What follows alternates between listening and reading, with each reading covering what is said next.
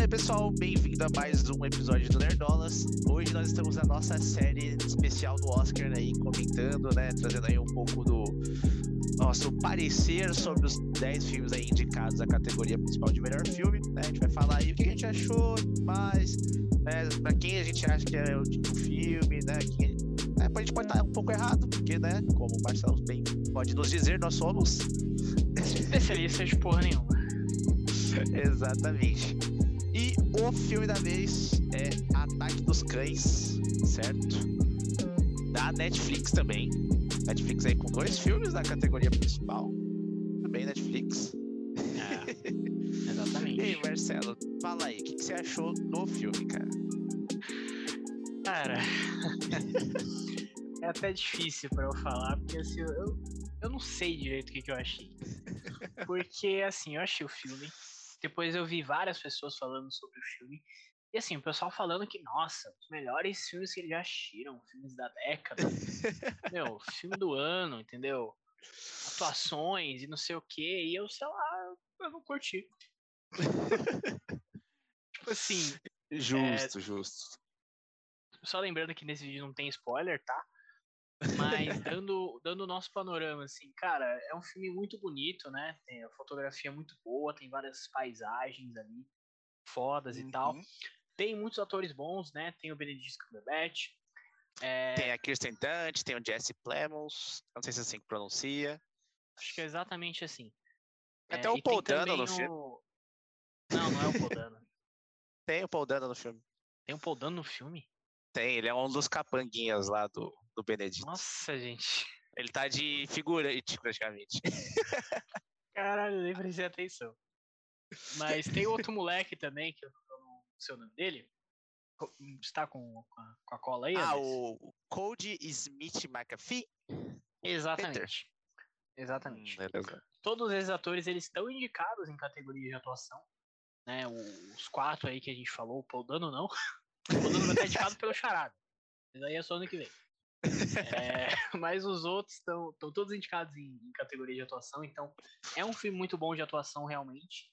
É, mas não sei, cara, a história e o desfecho ali não, não me pegou muito. Cara, eu achei o filme muito interessante, tá? Ó, já vou avisando para quem não gosta de filmes mais longos, ele é um filme bem longuinho, beleza? Ele tem ali suas duas horas e meia, duas horas e quarenta, sei lá, uma coisa assim talvez até um pouco menos, não lembro agora, mas ele é um filme longo. Ou ele dá essa sensação de ser um filme longo. Apesar dele ser meio corrido, eu achei ele um pouco, um pouco corrido. Acho que dava para ser um pouco mais alargado o filme. então, eu gostei do filme, principalmente do, do plot twist no final. Me pegou de surpresa, certo? E daí quando você volta e começa a pensar sobre os diálogos, sobre as coisas, e você fala assim, caralho, tudo se conecta mesmo. É muito da hora. E é legal do lance que eles fizeram meio como seguindo o livro, né? A cada trecho do filme ele vem com a questão do, do capítulo tal, mostra lá o númerozinho, tudo mais. Eu achei isso muito legal e realmente as atuações são boas. E o melhor ponto desse filme é que tem o Benedict Cumberbatch pelado, então só por isso já vale o filme. É isso, é isso. Né? Não precisa falar mais nada, é só falar, tem Benedito pelado. e realmente, tem, ele trata, trata várias questões ali, principalmente ali sobre transtornos associativos de comunicação, problemas de é, socialização de alguns personagens, né? Isso fica bem evidente em dois deles, principalmente. É, e eu acho que também a, a questão da masculinidade tóxica, tóxica, né? Isso, exatamente de como isso afasta e discrimina e, pô, e atrapalha a pessoa se aceitar e viver como ela quer viver.